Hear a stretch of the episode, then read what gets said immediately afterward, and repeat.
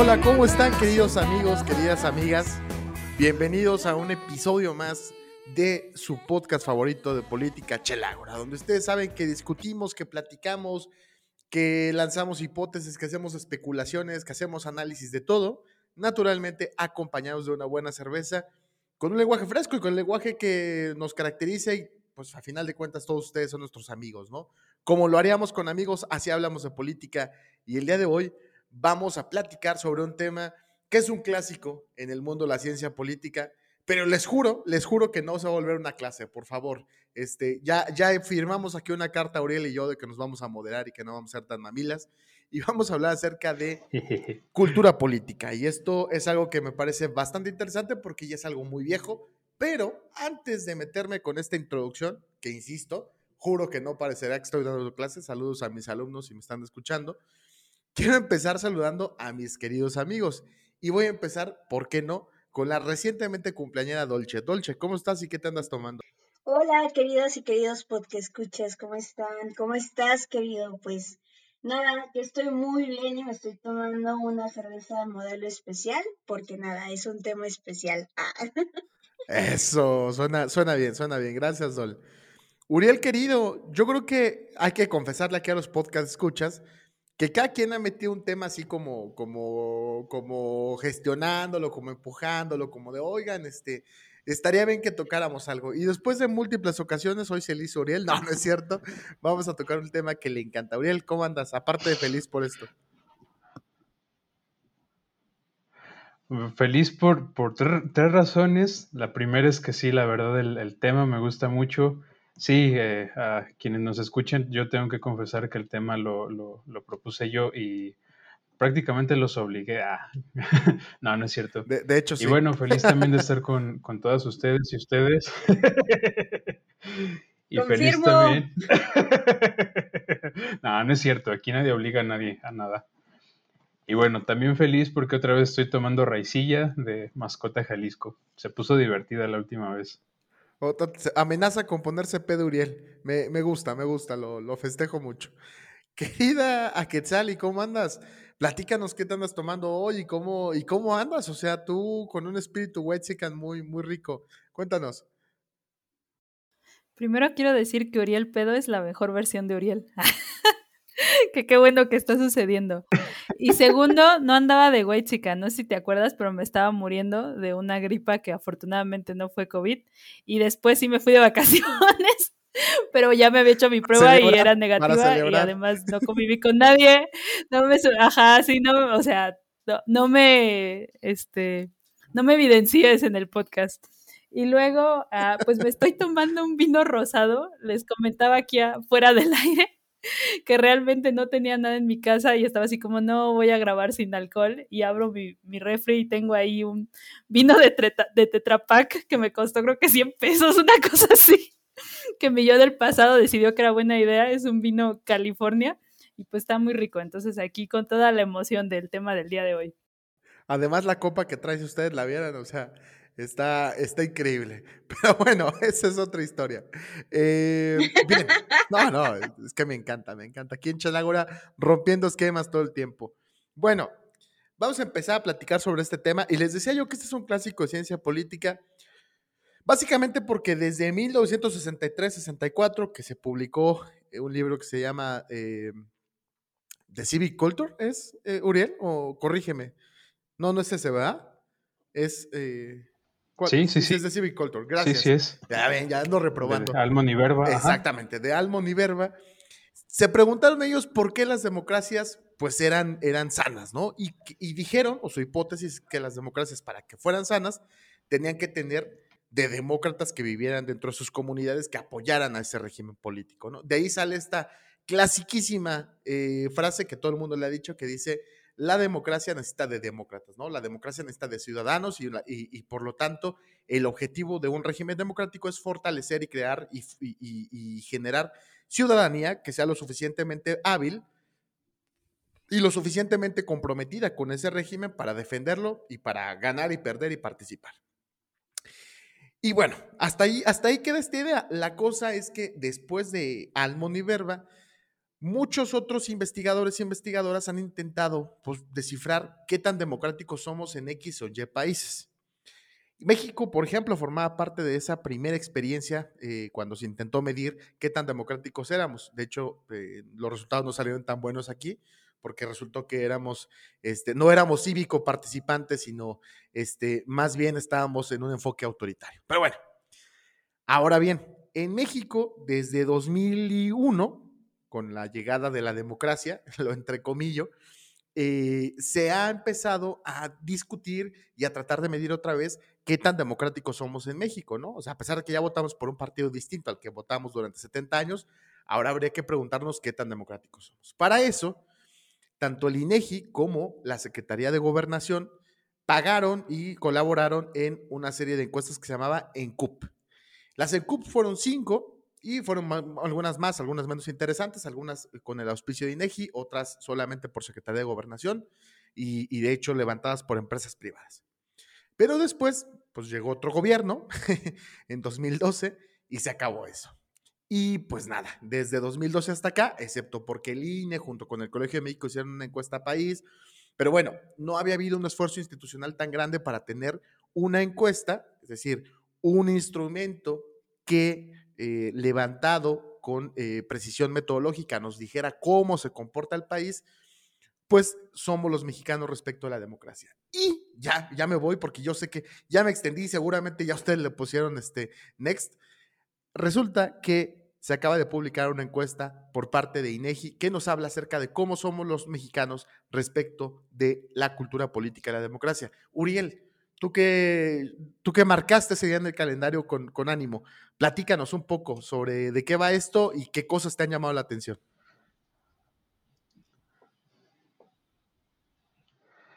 Pues sí, básicamente es una encuesta en la que, bueno, a las personas entrevistadas, seleccionadas a través de una muestra aleatoria, representativa eh, de las seis regiones del país, eh, pues les preguntan cosas como de qué preferirías, si un gobierno más democrático, uno más autoritario, si preferirías la democracia, aunque no asegurara eh, el progreso económico, o si crees que un régimen autoritario en ciertos momentos eh, pudiera ser mejor que, la democracia. también incluye otras preguntas sobre, sobre tolerancia y aceptación hacia, hacia los otros. Y bueno, en ese sentido, eh, hay, eh, digamos que, dos datos que a mí me, llamaron mucho la atención.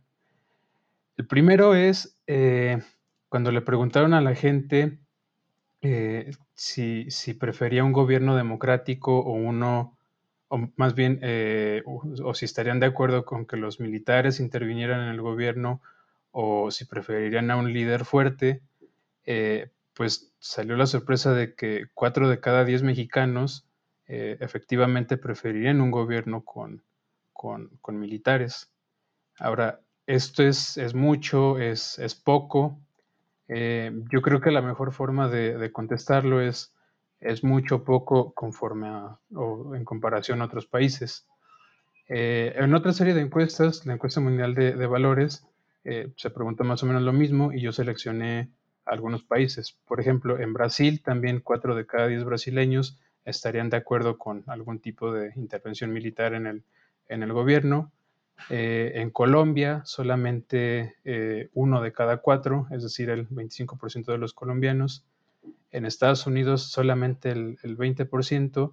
Y en Argentina y en España el porcentaje de, ciudadanos que, están que estarían de acuerdo con un gobierno militar es, bajísimo, es 15 y 10%. Es decir, eh, si nos preguntan si en México eh, es mucha la cantidad o, la proporción de personas que preferiría un gobierno eh, encabezado por militares, habría que decir que sí, que casi llega prácticamente a la, a la, mitad.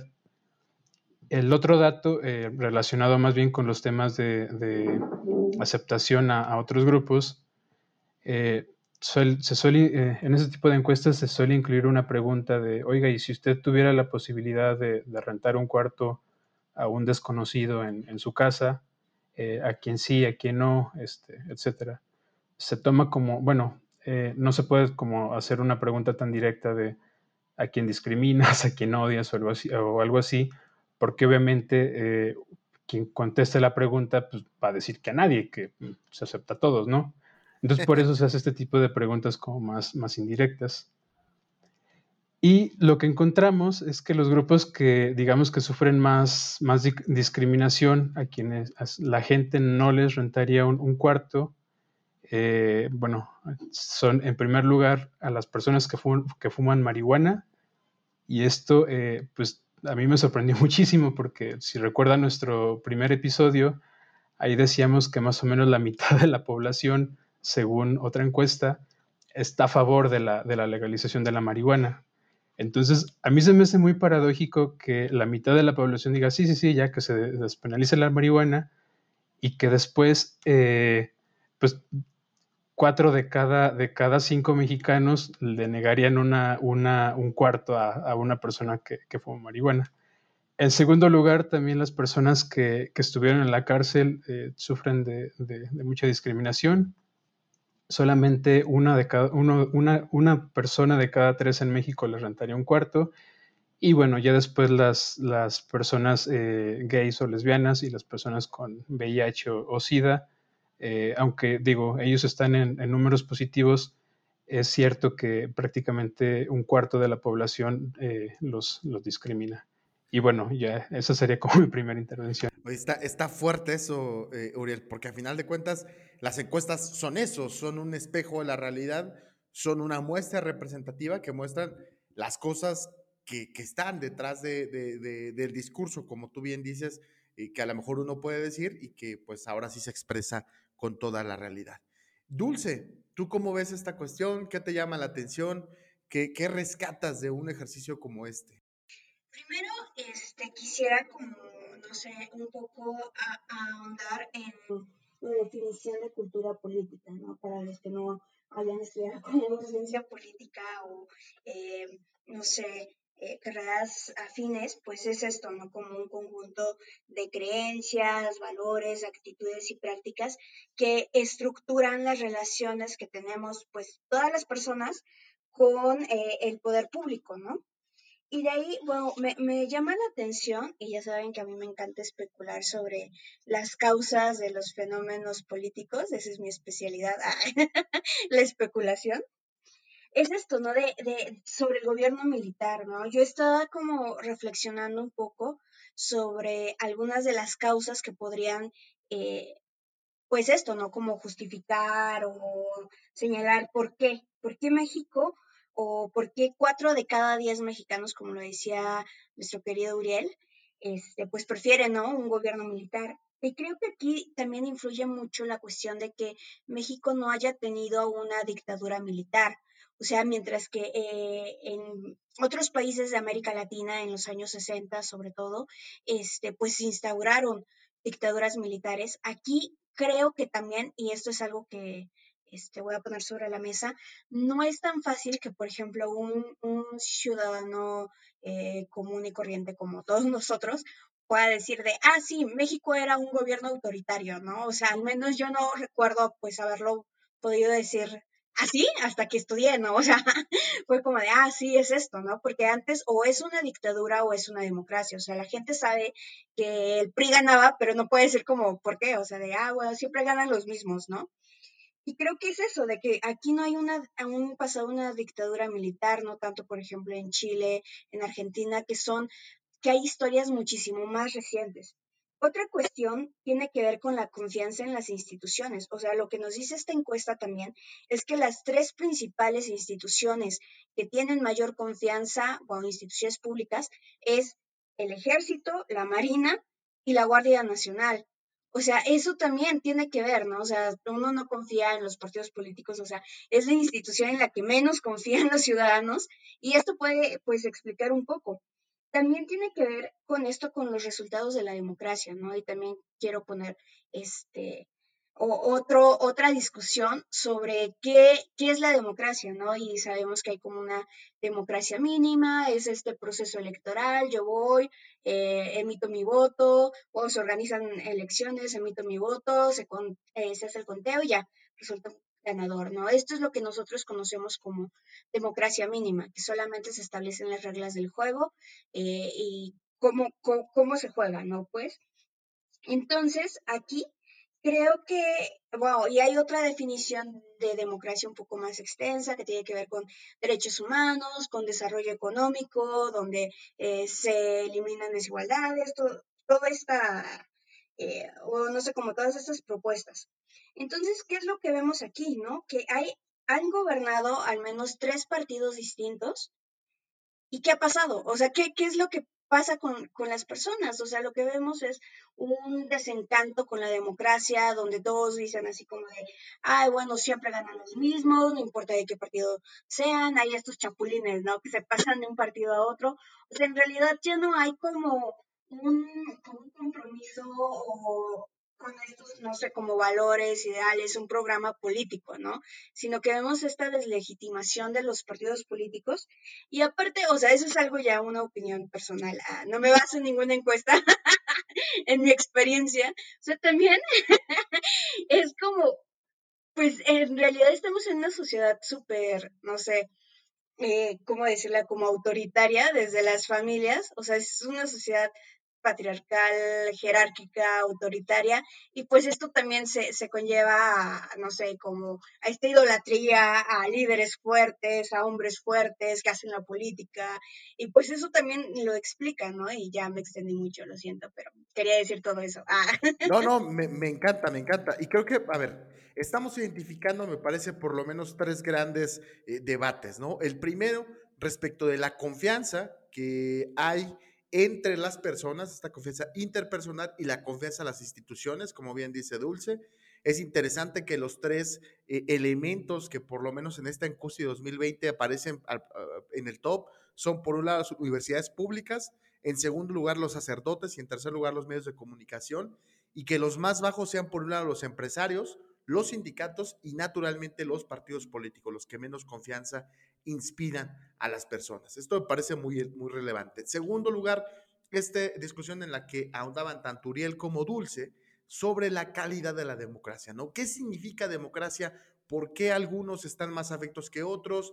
Se nos vendió en 2000 esta idea de que pues, la democracia era el triunfo de todos los, los, valores y por lo tanto la vida mejor. Y como tercera instancia, pues esta, eh, esta animadversión o este eh, clásico amor no, no es animadversión, al contrario, esta no animadversión hacia lo militar en México, esta cosa que parece muy atractiva, que a lo mejor explica por qué este gobierno está tan cercano a los militares y por qué parece que, es más un, aliado que un, que un elemento a batir y por qué dos de los presidentes que más, más se han caracterizado por el uso de los, de los militares como Calderón y como López Obrador, pues eh, eh, eh, utilizaron a este símbolo pues también como para ganar relevancia. A Quetzali, ¿cómo, cómo ves tú? ¿Cuál, ¿Cuál de los tres temas te gusta más? ¿En cuál quieres ahondar? Platícame. Pues de todos, obviamente. no, no, primero que nada espero que me entienda bien porque ya me está pegando este vino barato. Este, Venga, segundo, coincido en todo lo que dijo Dulce hace un rato. y, y bueno, como disclaimer también, o sea, como que los métodos de la ciencia política, como de tratar de explicar las cosas con modelos, no sé, como que eso es algo como, no sé, que no, no me late tanto. Y justo como decía Dulce, o sea, como en general somos bien autoritarios, no sé. Tenía que eh salir la, la no americana, venga, venga. no, o sea, es que en general somos una sociedad súper autoritaria y a veces cuando hablamos de la democracia no creo que como sociedad tampoco la, o sea, entendamos lo que significa, o sea, digamos, es algo que desde que vas, te adoctrinan desde que vas en la primaria y en tu libro de educación cívica y ética, que no sé si todavía exista, pero la materia que sea relacionada te hablan de los beneficios de la democracia y de lo bueno que son los valores democráticos, pero realmente, o sea, entendemos lo que es democracia o como sociedad lo analizamos, es, algo que te dicen que está bien, ¿no? O sea, está bien la democracia en contraparte del autoritarismo y de las formas este, militares, ¿no? De ejercer el poder. No obstante, la verdad es que en la lógica, en la manera en cómo concebimos el poder, como ya decía Dulce, y que tiene mucho sentido esta forma patriarcal, jerárquica, pues nos atrae lo, lo autoritario, ¿no?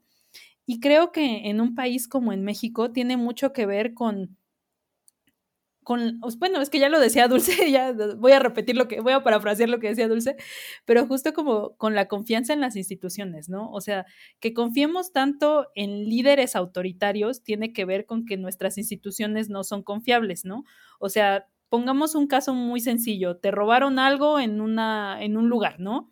Y, tú te acercas a las instituciones y las instituciones ni te resuelven nada, nada más te quitan tiempo, eh, no pasa nada, entonces pues sabes que no, te, o sea, que no son de fiar, ¿no? Pero entonces a lo mejor hay algún líder comunitario o un líder de algo que te va a solucionar ese problema, a lo mejor no te devuelve lo que te robaron, pero te presta dinero, ¿no? O algo así. Entonces, pues es más fácil que, que como tus instituciones locales y estatales y federales no te sirven, no te solucionan, pues es más fácil creer que va a haber este líder autoritario o bueno, este líder, ¿no? Esta persona bondadosa que te va a solucionar todos tus problemas, ¿no? Es una manera súper jerárquica en la manera en que concebimos el poder porque está en contraparte del horizontal, ¿no? Porque lo que sería la solución, ay, espero que no se escuchen las sirenas que están en mi casa aquí afuera, pero bueno, lo que sería la solución contraria a eso es una organización social, ¿no? O sea, a lo mejor que todos se organizaran para solucionar este problema, pero como eso no existe y no existe en nuestra concepción a lo mejor más citadina y más alejada como de contextos rurales, ¿no? O sea, como de confianza en el otro. Y eso también tiene que ver con lo, con lo de la encuesta, ¿no? O sea, como justo confianza entre las personas para organizarse, ¿no? Eh, también, ah, bueno, otra cosa que, que está como súper interesante es... Hashtag capital social. Sí, sí quiero decir eso, pero, pero ahorita más adelante. Y bueno, también creo que otra de las cosas como súper interesantes que estaban eh, comentando tanto Uriel como Dulce, eh, que tiene que ver justo como con quién contestó la encuesta y que la encuesta a lo mejor pues, es representativa de lo que somos como mexicanos, ¿no? O sea, que somos una sociedad súper tradicional y conservadora y describen perfectamente a nuestro país, ¿no? Que, que, te, que te dé más desconfianza el que fuma mota o, o, que te dé desconfianza a una persona que a lo mejor no es de tu misma orientación sexual, pues tiene que ver un chingo con lo tradicional y conservadores que somos, ¿no? Como, como sociedad. Y pues ya, hasta ahí dejo mi comentario. Y, y, o sea, ¿qué pedo con que la raza confíe más en el presidente que, que, que, en alguien que fuma marihuana? O sea, para mí no tiene sentido. Tal vez un presidente que fume marihuana sería más confiable, yo también estoy de acuerdo. Pero fíjense, algo de lo que a Quetzali comentaba es muy interesante ver en, este, en esta misma encusia a la que estamos haciendo referencia, es que 46%, casi, casi uno de cada dos personas, está poco o nada satisfecho con la democracia que se tiene hoy en México. A lo mejor, como dijo mi querida Quetzali, tal vez no sabemos exactamente qué es democracia, pero lo que sí sabemos es que la que tenemos no nos gusta y esto es algo que puede ser muy interesante porque justo lo que puede derivar es un, bueno, pues ya probamos con la democracia, ya probamos con ir a votar, probemos otro, no nos podría ir peor, ¿no? Que, que suele ser como un, un, este, un cliché bastante, bastante normal en esta, en esta vida nuestra. Pero es que esto es muy interesante y creo que tiene mucho que ver con esto que también mencionaba Quetzali sobre la importancia de, del fraseo de las preguntas en las encuestas, ¿no? Porque claro, cuando le preguntan a la gente, ¿la democracia es preferible a cualquier otra forma de gobierno? 65% te dice que sí, que sí es preferible. Y solamente eh, el, el 14.7 te dice que no, que da lo mismo. Pero claro, cuando la volteas y le preguntas a la gente, oye, ¿estaría bien que hubiera solamente un, un, eh, un gobierno de un hombre fuerte, que es justo lo que tú mencionabas, Dulce. La gente dice, pues igual y sí, igual y sí estaría bien que hubiera un gran líder que solucionara los problemas de todos y que pues los demás no tuviéramos que preocuparnos. ¿Cómo ves esa cuestión, Dulce? ¿Crees que, eh, o me gustaría que ahondaras un poco más sobre esta cuestión patriarcal que tú mencionabas por ahí, respecto de cómo nos encanta eh, pues la mala vida, ¿no? Primero, quiero aclarar, bueno, no, quiero decir algo que es que, o sea, ni los politólogos sabemos qué es la democracia, o sea, empezando por ahí. O sea, realmente hay discusiones, hay teorías, hay libros, hay muchísimo para definir simplemente qué es la democracia, ¿no? Entonces, lo que les decía, este debate de democracia mínima, máxima, o, sea, es, es algo inacabado. Y otra cosa también hay que hablar, porque recuerdo, no sé, hace mucho tiempo, no voy a decir cuántos años, pero hace mucho tiempo, que sacaba, cuando todavía era el IFE, o sea, solamente diré eso, que sacaban como anuncios donde decían, ¿qué es la democracia? ¿No? Ah, bueno, ¿o qué significa? No, ay, el pueblo debe de gobernar. O sea, sí, pero también hay que entender que es una democracia representativa, donde uno le cede su poder eh, en la esfera pública a otra persona para que esa persona represente a los demás y tome decisiones. O sea, no es como una democracia de, ah, yo tomo decisiones o me junto con los demás, porque el problema es eso, ¿no? De que realmente y siento que esto va de la mano con, con, lo que decía Quetzali, ¿no? De que a lo mejor estas, incluso estas organizaciones o, pues es más fácil ponerse de acuerdo en un ámbito más local, más de agua o mis vecinos, mi localidad, porque pues conocemos el lugar, o no sé, al menos aquí como pensar, ah, el diputado que es de otro estado, o no sé, como que no conoce mi localidad, no conoce mis necesidades y tampoco les importa, ¿no? O sea, hay que ser como súper sinceros. Entonces aquí también hay que pensar eh, en la cuestión de, de, los límites de la democracia.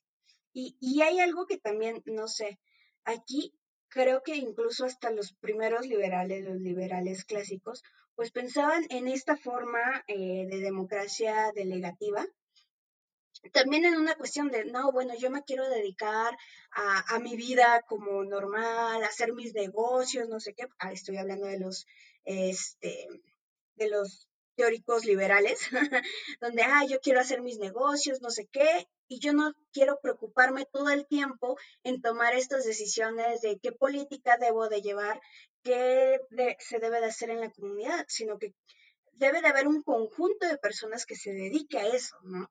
Entonces es así como surge la idea de la democracia representativa. Y siento que es también esto que va de la mano, o sea, lo que, lo que les decía, de que al menos lo que estamos viendo es que las personas que deberían de representar eh, estos intereses no los están representando. O sea, yo estoy como tratando de explicar, no justificar, jamás hago eso, pero esto, ¿no? De que al final a esas personas que delegamos, y tampoco hay como una responsabilidad, es como de, ah, bueno, este, sí, no cumplió sus promesas de campaña y, o sea, no pasa nada, no pasa absolutamente nada.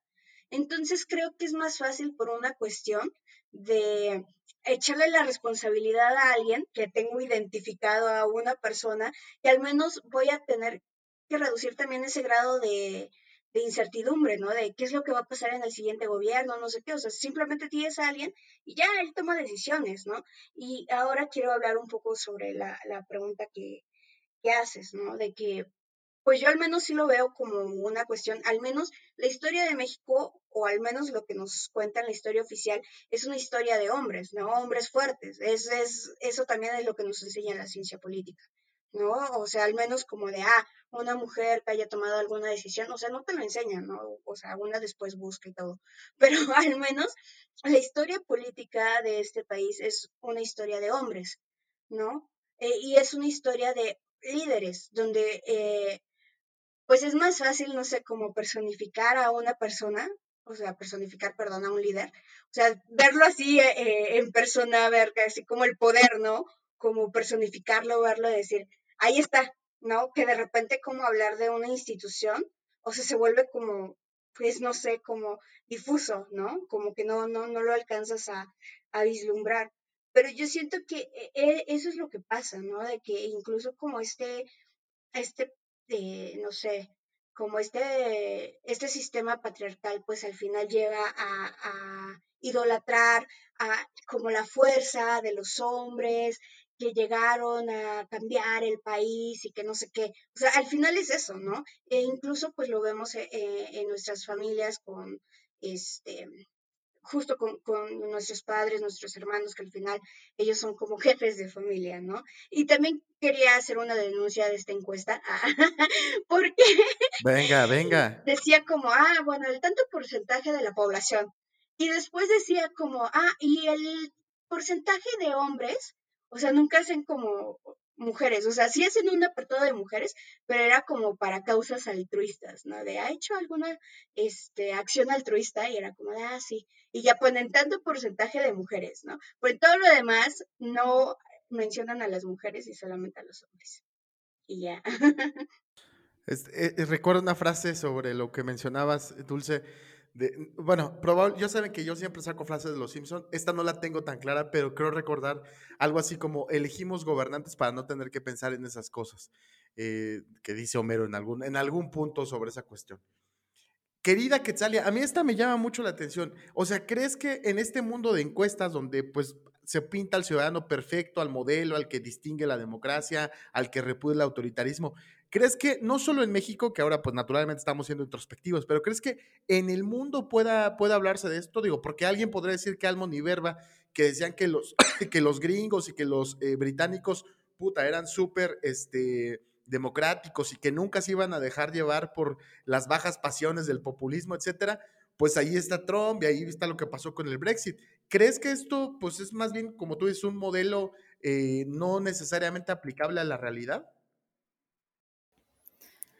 Ay, pues la verdad ni sé qué decirte en ese sentido, porque, o sea, realmente todo lo que tenemos como teórico y se basa en esta idea de que haciendo gobierno con la ciudadanía, o sea, digamos que como, como decía Dulce, la única manera en que tenemos como ciudadanos, no digamos la única, pero la oficial de hacer participación eh, política es la participación electoral, ¿no? Es ir a emitir tu voto. Entonces, tú tienes esta posibilidad cada cierto tiempo, dependiendo del tipo de voto que sea, local, estatal o federal, de decidir si lo que hicieron tus representantes estuvo bien o no, entonces dices, ah, bueno, entonces ya no voy a votar por ese partido. Ese es como un modelo y en teoría en la, en la mente suena bien, pero realmente no, porque para empezar eso implicaría que tendrías eh, diferentes posibilidades para votar. O sea, en el caso de que tú votaste este año eh, por el PRI, ¿no? Y no te, o sea, no, no consideraste que hizo lo que tenía que hacer, entonces el siguiente año votas por otro partido, ¿no?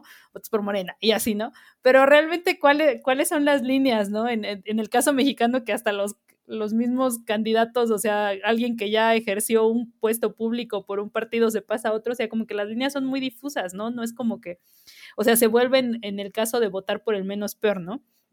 Y, y creo yo que, que en ese sentido, eh, pues la participación que podemos tener como ciudadanos está muy limitada en el ámbito formal, ¿no? Digamos que en el ámbito no tradicional de participación en el que podemos exigir algo, hay otras maneras, ¿no?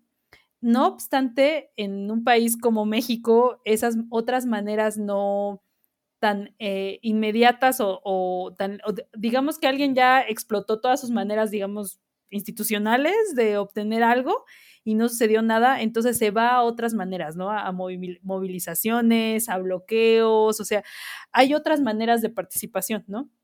El punto es que en el Estado mexicano a veces ni siquiera esas tienen solución, ¿no? A veces incluso, eh, pues no sé, que, la gente se manifieste y que haga otra, o sea, que haga pues estas manifestaciones de a lo mejor violencia o lo que, o, lo, o lo que sea, o sea, que vayan y destruyan monumentos y así, a veces incluso ni siquiera tienen repercusiones directas, ¿no? O sea, tiene que pasar mucho, mucho más para que realmente haya como una solución desde el gobierno en turno, ¿no? Entonces, no, no es tan sencillo, o sea, no digamos que es como, o sea, en, un modelo suena como completamente teórico que la gente esté muy molesta por algo y se levante y que al otro día no vote por ese mismo candidato, por ese mismo partido, pero entonces, ¿por quién votas, no? Si, no, si todos los partidos ya agotaron todas sus, o sea, ya, ya te desilusionaron todos y, y no, no hay por quién votar, ¿no?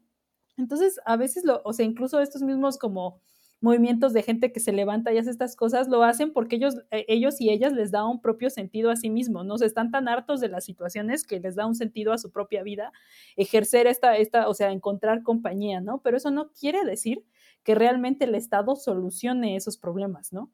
Y, y eso nos habla de que la democracia en sí misma, o sea, como, como sistema, pues no, no tiene mucho sentido a veces, ¿no? También nos habla de que pues hay diferencias bastante considerables entre las instituciones, ¿no? O sea, uno pensaría que eh, teniendo en mente que el sistema gringo es como, wow, la panacea, ¿no? Que todos los escritores que obviamente vienen de Estados Unidos o de Europa hablan de estos sistemas como super occidentales. Güey, o sea, llegó Donald Trump, o sea, tampoco me puedes venir a decir, wow, mi sistema es lo máximo, porque, o, o tal vez sí, ¿no? Porque sí representa a un sector de la población que es bastante pues, conservador, ya, ya no sé qué decirte, ¿no? O sea, la, verdad es que pues tenemos muy pocas opciones. Yo tampoco me, o sea, ni siquiera estoy pensando en quién voy a votar, por quién voy a votar después. No, no sé, o sea, si tienes una respuesta, dámela en este momento, porque yo no sé qué voy a hacer con mi voto, ¿no? Este año. Entonces, realmente no, no sé, no sé qué más decir. Ya, ya me deprimí. Te, la daría, algo, por favor. Te la daría, pero. Anula, nula. te, la daría, te la daría, pero no te va a gustar. No, no es cierto, no es cierto.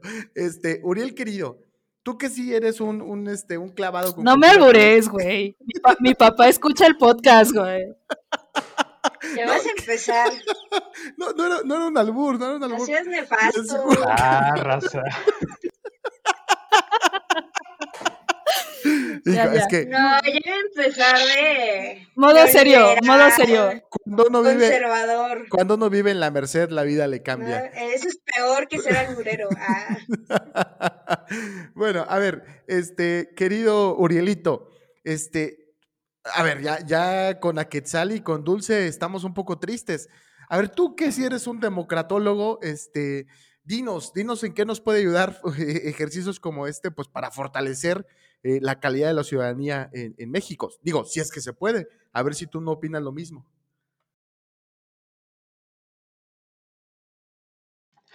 Está, una pregunta bien interesante. y yo creo que como muchas otras eh, en la vida en general, no tengo una respuesta. no, es, es, que, o sea, es como un gran debate, ¿no? Si, si la cultura política eh, es una cosa de, que se crea como a lo largo de los años, o si se puede como incentivar o de alguna forma como, como cultivar. De manera, eh, este, pues artificial. Yo creo que, no, que en realidad, eh, pues no hay, no, hay, no hay una forma como de, o que si acaso hay, hay alguna forma de incentivar a que la gente participe, pues tiene que ser muy, muy, muy local y muy comunitaria. Y esto lo digo porque en la, encuesta hay dos grupos de preguntas, una sobre participación comunitaria, qué tanto la gente se, junta con su, con su grupo de, pues, de la colonia, de, de, la cuadra, este, de la unidad, etc. Y la otra es participación ciudadana, qué tanto hace la gente para eh, solucionar algunos de los problemas de su, comunidad o del país en general. Y bueno, eh, ahí también hay como ciertas cifras para, pues, no sé si para decepcionarse, pero pues sí para, para, eh, para estar un poquito triste. Porque fíjense que para lo que la gente más frecuentemente se, se sigue asociando es para atender a los servicios religiosos y para la fiesta. Digo, para lo segundo, pues no hay pedo, ¿no? Pero cuando nos vamos a los ítems de, eh, participación ciudadana, o sea, qué tanto la gente trata de, influir eh, en, las decisiones públicas, la verdad es que eh, solamente un, tercio de, la población en México dice que, que, alguna vez ha hecho alguna de estas cosas, como, pues no sé, desde lo más soft a lo mejor lo más lo más blando que podríamos encontrar, que es firmar una, una, una petición, hasta algo más, eh, a lo mejor que pudiera intervenir un poco más, como una huelga o bloquear alguna calle. Yo solo quiero ahí decir, antes de que el queridísimo me dé la palabra robarla, y decir que sí, o sea que a lo mejor no somos... No, no, dale, dale, porque, porque aparte hay que ir cerrando, venga. Pues sí, o sea, como sociedad, a lo mejor con los datos que das, parecería que no somos tan participativos en cuestiones políticas. E incluso a veces la política como que espanta, ¿no? O sea, hablar como política de política tal cual espanta. Pero yo pienso, o sea, en este pinche sistema tan cabrón, ¿en qué momento participas, no? O sea, porque además participación política lo es todo, ¿no? O sea, es desde que tu primo, el anti-AMLO que está compartiendo estados en Facebook, o sea, en redes sociales, o sea, las redes sociales también cuentan como participación política, pero es una que te cuesta menos, ¿no? O sea, que como tal no, no, no requiere que tú salgas de la comodidad de tu hogar, ¿no? Y, le y, mientras más, eh, digamos, más requiera de ti, o sea, más tiempo y más energía, la participación se vuelve más complicada de hacer, ¿no? Yo pienso en qué momento podemos hacerla, ¿no? Y quiénes, quiénes tienen el privilegio de no estar trabajando todo el día para realizar este tipo de actos de exigir, ¿no? O sea, a lo mejor ni siquiera a veces lo piensas tal cual y sí tiene mucho sentido que a lo mejor sí tengas tiempo para ir a la iglesia, pero, a pero piensas que no tienes tiempo para exigir, ¿no? O sea, pero porque eso tiene que ver con otros, otro tipo de valores. Pero realmente, pues, si estás viviendo al día, o sea, no creo que dé mucho tiempo para que andes saliendo y exigiendo cosas, ¿no? O sea, sí, sí me parece que tiene que ver un poco con la manera en que nos, en que como sociedad tenemos tiempo para ejercer otras actividades, ¿no? O sea, a veces ni hay tiempo para las personas para hacer una denuncia, porque la denuncia te va a llevar todo el día y ese es un día laboral y tú no te puedes permitir eso, ¿no? Entonces sí es, pues tampoco, tampoco es tanto de la gente, de la persona, sino es del sistema. Y ya, ahí, ahí cierro. Sí, sin duda, eh, creo que sí sería como bastante, estoy completamente de acuerdo, sí sería como muy clasista decir, ah, es que el problema es la gente porque pues, la gente no, no participa. La verdad es que sí, sí, eh, hay mucha gente que, como tú dices, vive al día, que a lo mejor, por ejemplo, aquí en la Ciudad de México eh, se traslada, o bueno, ocupa cuatro horas de su, de su día para trasladarse de su, de su casa lugar de trabajo, de estudio y luego de, de allí eh, de regreso, pedirle que todavía se ponga a, mm, pues, incluso algo como, como muy pasivo como compartir eh, noticias en redes sociales, la verdad es que la gente no va a tener eh, energía y probablemente quizá ni los medios para, para eh, estar compartiendo todo el día cosas en Twitter o en, Facebook. Es cierto y es bueno no, no, perderlo de, de, vista. Sí, y, pero a ver, no, no todas son las mismas razones. Es decir, en esta misma encuesta, pues es cierto, 44% de la gente dice yo no, no me integro a formas de participación porque no tengo tiempo. Pero también es cierto que hay un 29% y un 5% que dicen, una, o me falta información o desconfío. Y creo que a final de cuentas la desconfianza también tiene que ver con falta de información en ese sentido. Eh, Dulce, podemos encontrar entonces, y ya también para cerrar, tú también puedes hacer las conclusiones que se te antojen, pero en general yo quisiera cerrar con esta pregunta. ¿Podemos ver un futuro prometedor para esta eh, participación democrática o, no sé, o, ya estamos condenados a hacerlo probablemente desde lo local, como es lo que comentaba Quetzale? Yo creo que estamos condenados a hacerlo desde lo local, porque justo, eh, o sea, al menos siento que, México es un país súper diverso, eh, incluso como, eh, no solamente como, no sé, es muy grande, muy extenso, hay muchas culturas, hay muchos idiomas, no sé, eso, eso lo hace más, más complejo, ¿no? Y uno, digamos que a veces como quiere entender, no sé, uh, no sé, por ejemplo, los que somos chilangos, a lo mejor como vivíamos en nuestros estados de origen y vemos si hay un choque cultural o incluso aquí en la ciudad, ¿no? O sea, llegas y ni siquiera conoces a, tus vecinos, pero creo que es la forma más cercana incluso, aunque no los conozcas, para hacer una organización, ¿no? Y creo que también, eh, pues las redes sociales, pues han ayudado un poco como en la cercanía de, de las personas, pero siento que a nivel nacional yo lo veo muchísimo más complejo. Y otra cosa que yo quería comentar es que o la democracia no, no es que sea la mejor forma de gobierno, es que es la menos peor y en la única en la que todavía confiamos o de repente pensamos, ¿no? Pero es eso como de, yo sé que ahorita se rompió el corazón de Uriel, pero para mí no es la forma ideal de gobierno, solamente que todavía no pensamos e, en otra más, ¿no? Y incluso pensar que la democracia, o sea, es como la forma que ha hecho participar a más personas, que ha hecho como condiciones un poco más iguales, pero pues de todos modos, o sea, siempre como grupos dominantes. Entonces, que de repente no sé cómo decir esto de, ah, la democracia es lo mejor que le ha pasado al mundo, es como de, o sea, no lo sé, no lo sé, ¿no? Y solamente decir eso, que pues al final es un compromiso de todos eh, y es algo que también eh, mencionan ahí en la encuesta, que pues muchos lo, lo ven más como una obligación, o sea, esto de, de una democracia como obligación o como, como, que conlleva obligaciones, no tanto derechos,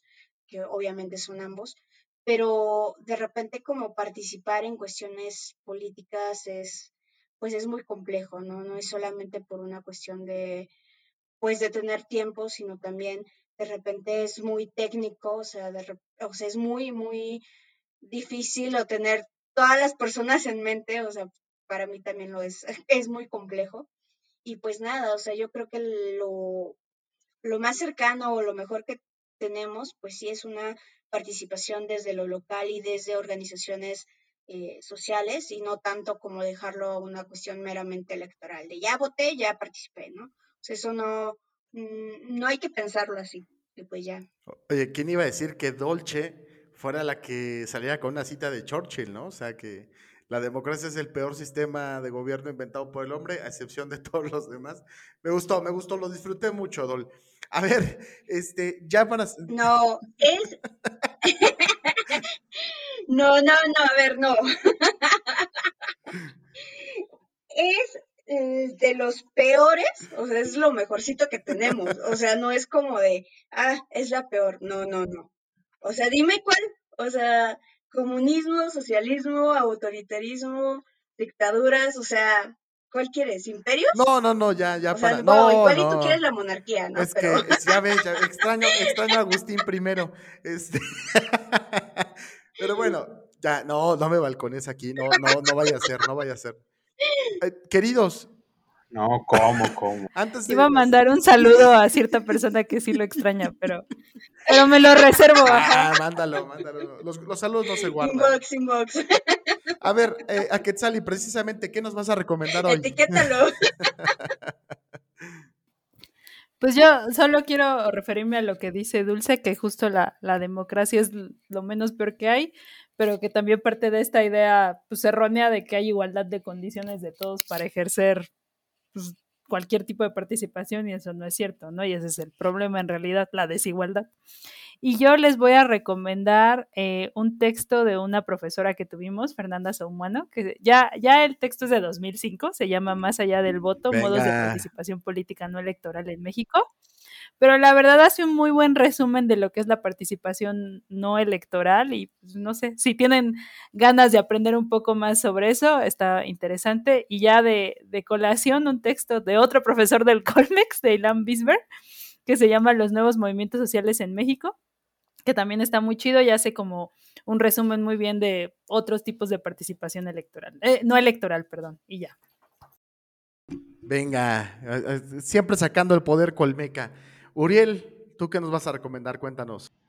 Ah, yo ya que lo, ya que lo, lo recordé Quetzali, sí le quiero mandar saludos a la doctora Somuano. y pues bueno, de recomendación, sí, la verdad sí, muy bien.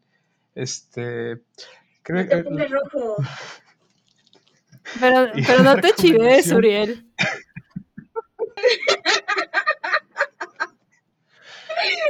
Oh, pues, Saludos a la doctora Soumano, bueno, es, es lo máximo. Fue... Sí, fue mi asesora además, entonces. Sí, pues, es súper linda. Sí, sí, sí. Este, y pues de recomendación también la, la, la, la peli de Milk eh, sobre la activista de los derechos de la comunidad LGBT. Me parece una buena eh, muestra de cómo la participación ciudadana pues sí puede llegar a, a cambiar algunas cosas, aunque claro, para el contexto norteamericano, este, privilegiado y demás, ¿no? Igual. Yeah. Dul, ¿tú quieres recomendar algo? Porque yo extrañamente hoy sí quiero recomendar algo. Venga, Dul. Pues tengo un libro que es súper teórico, se llama ¿Qué esperar de la democracia? de Adam Shaworski y justo pues habla un poco sobre estos eh, límites de la democracia y qué podemos esperar y qué no podemos esperar de la democracia. Por eso que les decía que de repente uno piensa que la democracia va a resolver todos los problemas del mundo y pues en realidad no, no es así, ¿no? O sea, la democracia también puede estar optada por grupos dominantes, ¿no? Y aparte hombres. Venga, venga, venga, Yegorsky. Bueno, yo voy a cerrar con un eh, textito que, bueno, nuestro, nuestro Spotify dice que eh, los, los mayores de podcast escucha están como en nuestro rango de edad, pero también tenemos unos más jóvenes.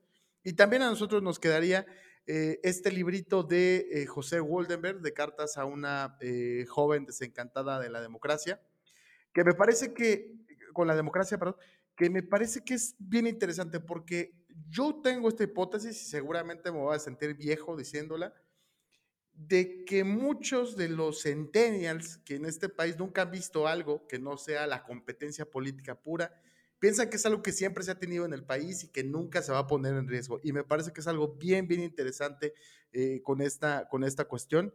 Y pues nada, voy a, voy a recomendarlo, la verdad está, está bueno y, pues nada, mis alumnos sabrán que es texto obligatorio para, para la clase. Así es que nada, ahí, ahí, ahí va, la, va la situación. Bueno, eh, pues nada, agradecerles, agradecerles que nos hayan acompañado en este episodio. Como ustedes ya saben, esto es Chelágora, estamos muy puestos aquí. ¿Y dónde nos pueden encontrar, querida Quetzali? Nos pueden encontrar en, todas nuestras redes sociales como arroba MX. Por favor, denos follow y mándenos mensajitos. Nos gusta mucho escuchar sus opiniones y así platicar con ustedes. En algunas marchas también nos encuentran a veces. ¿Y en qué plataformas, querido Uriel? Pues en todas las, en, Apple Podcast, Google Podcast, este, en Spotify y en todo lo que sea que termine en podcast. Venga, y tú, querida Dulce, platícanos, Dulce, Dolce, perdóname, este, es que no sabes si decirte Dulo, Dolce. Eh, Dolce, querida, eh, ¿cada cuándo tenemos este podcast y cuándo nos esperen? Cuéntame. Pues cada semana, jueves, jueves y viernes. a veces un día más, a veces un día menos. Ay, no es cierto, pues nada, por favor, compartan nuestro podcast para que nos escuche más gente. Y pues nada, manden mis mensajitos porque a nosotros nos encanta leer sus opiniones. Pues nada, ya nos escucharon ustedes. Gracias por haber estado en este episodio sobre cultura política y esperemos la próxima semana. Hasta luego. Cámara rasta.